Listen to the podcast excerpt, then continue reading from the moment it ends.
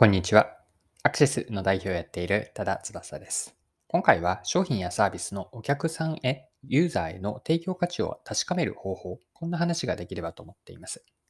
この内容からわかることは、ユーザーへの提供価値を確かめる問いですね。問いかけ、質問を5つのポイントに絞ってご紹介できればと思っています。それでは最後までぜひお付き合いください。よろしくお願いします。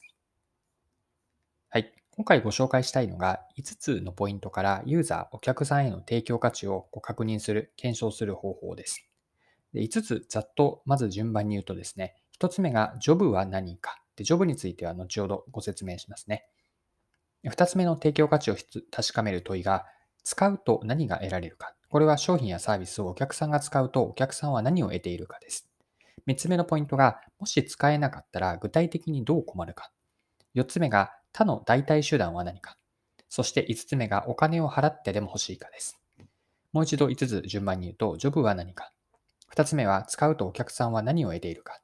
3つ目がもし使えなかったとしたらどう困るか。4つ目、他の他他の代替手段は何か。5つ目がお金を払ってでも欲しいかです。では、それぞれについて順番にもう少し説明をさせてください。はい。1つ目、提供価値を見極めるポイントが、ジョブは何かという視点なんです。で、ここで言ってるジョブは聞き慣れない言葉かもしれませんが、マーケティングにジョブ理論ってあるんですね。で、ジョブ理論とはもともと英語の jobs to be done という言い方があって、これを日本語に当てはめるってジョブ理論と言っています。で、jobs to be done というのを日本語にそのまま訳すと、片付ける用事とか、済ませたい仕事という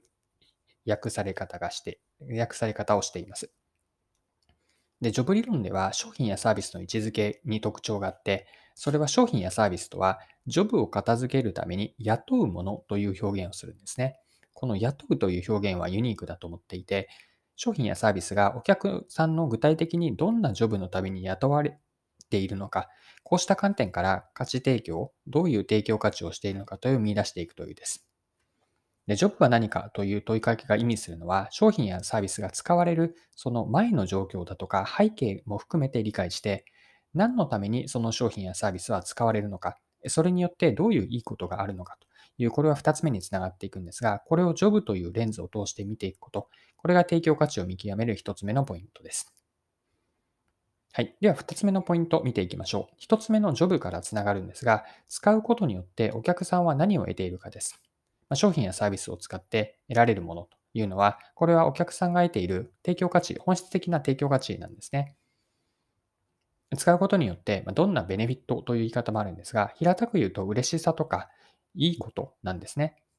これがあるから、その商品とかサービスを使ってくれるという価値を、これをお客さんの立場で顧客視点になって理解していくといいです。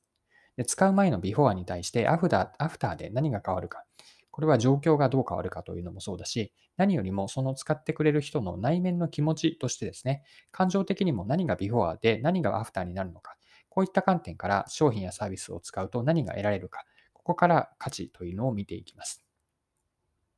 はい。3つ目の価値提供を生み出していくポイントは、もし使えなかったらどう困るかです。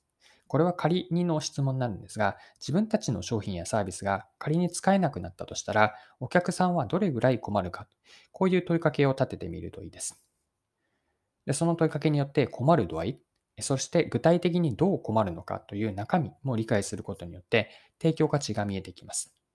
で困る度合いが強くて影響範囲が広いほど商品やサービスから価値がそれだけで提供できていると見ることができます。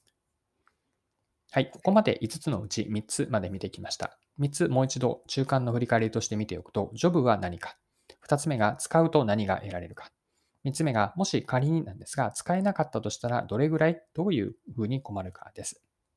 4つ目なんですが、他の代替手段は何かです。これは3つ目の困ることともつながってくるんですが、もし自分たちが提供している商品やサービスがなかったとしたら、お客さんは自分のジョブを解決するために他の手段として何を雇うかなんです。で、その他の雇う手段、この代替手段が競合プレイヤーにあたります。まあ、競合商品とか競合サービスですね。で代替手段でも同じように自分たちが提供している商品とかサービスと同じようにできてしまうのか、あるいは代替手段ではできないことというのが何かあるか、で、後者だと良くて、自分たちの解決手段が優れている点、または劣っている点というのが、この代替手段と比較することによって見えてきます。でもしですが、競合他社のソリューションでも簡単に自分たちの商品やサービスからの価値提供が代替できるようであれば、競合優位性はその分だけ低いと低いとなります。はい。では5つ目、最後です。お金を払ってでも欲しいかという視点です。自分たちの商品やサービスはお客さんからするとお金を払ってでも必要だと思ってもらえているか、これによる、まあ、お金という一つ物差し、尺度を取り入れて価値提供のこう意味合いというか強さを図っていくんです。で、お客さんにとってあればいい程度のものなのか、あるいは無料なら使うよくらいなのか、それともないと困るのようなこう必要不可欠なもの、存在なのかです。で、これをマーケティングでは専門用語で英語なんですが、willing to pay と頭文字を取って WTP、ま、つまり払う意思という表現をするんですが、自分たちの商品に対してお金を払ってでも欲しいと思ってもらえている度合い、まあ、支払う意思の強さ、この観点から価値提供の強さを見ることができます。で、お金を払うときに合わせて理解しておくといいのは、特に B2B のビジネスにおいてなんですが、そのお金は誰の何のための予算からなんです。で、誰の予算、どこの予算というのは B2B では特にで、B2C においても心の中の予算感ですね。例えば同じ食事においても、うんと、食料品としてなのか、それとも、ま趣味として、うん、例えば毎月1回は必ずこう晴れの日としていいレストラン、いい飲食店に行っているのか、こういう予算の出どころ、心の中の出どころも含めて、どういう予算なのかというのを合わせて理解しておくといいです。特に B2B のビジネスにおいてなんですが、予算権限とか、予算権限は誰が持っていて、どういう決済承認プロセスを経ていくのか、これも理解しておくと、どういうふうにお金を払っているのかという、これからそのお客さんを攻略するときにも、こうした理解というのは、うん、結構ポイントになってくるかなと思います。はい、そろそろクロージングです。今回はお客さんへの自分たちの商品やサービスからの提供価値の度合い、まあ、どれぐらい提供価値をできているのかという知るための問いですね。これを5つご紹介しました。最後にまとめとして、その問い5つもう一度言っておきます。1つ目は、ジョブは何かです。まあ、ジョブというのはジョブ理論から来ているんですが、商品やサービスが使われる状況とか背景、そのビフォアからしっかりと理解していくことの重要性です。2つ目のポイントが、使うと何が得られるかです。これは得られるというのは、お客さんがその商品やサービスから得ている本質的な提供価値なんですが、まあ、嬉しいこととか、うんと楽しいとかいったような感情面も含めた価値はどういうふうなものを得ているか、この観点から見ていくといいです。3つ目のポイントは、もし使えなかったらどう困るかですね。ま、商品やサービスを仮になくしてしまったとして、その時の困る度合いとか、影響範囲、この深さと広さ、両方から使えなかった時の困り度合いを見ていくといいです。4つ目は他の代替手段を見ていくことなんですが、これはお客さんの視点での競合を見ていくことになります。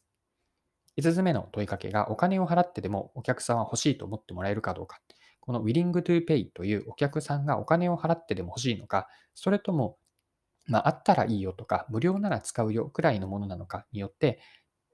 得ている価値、期待している価値が変わるので、こういったお金という尺度からも提供価値を見ていくといいでしょう。はい。今回も貴重なお時間を使って最後までお付き合いいただきありがとうございました。では次回の配信でまたお会いしましょう。それでは今日も素敵な一日にしていきましょう。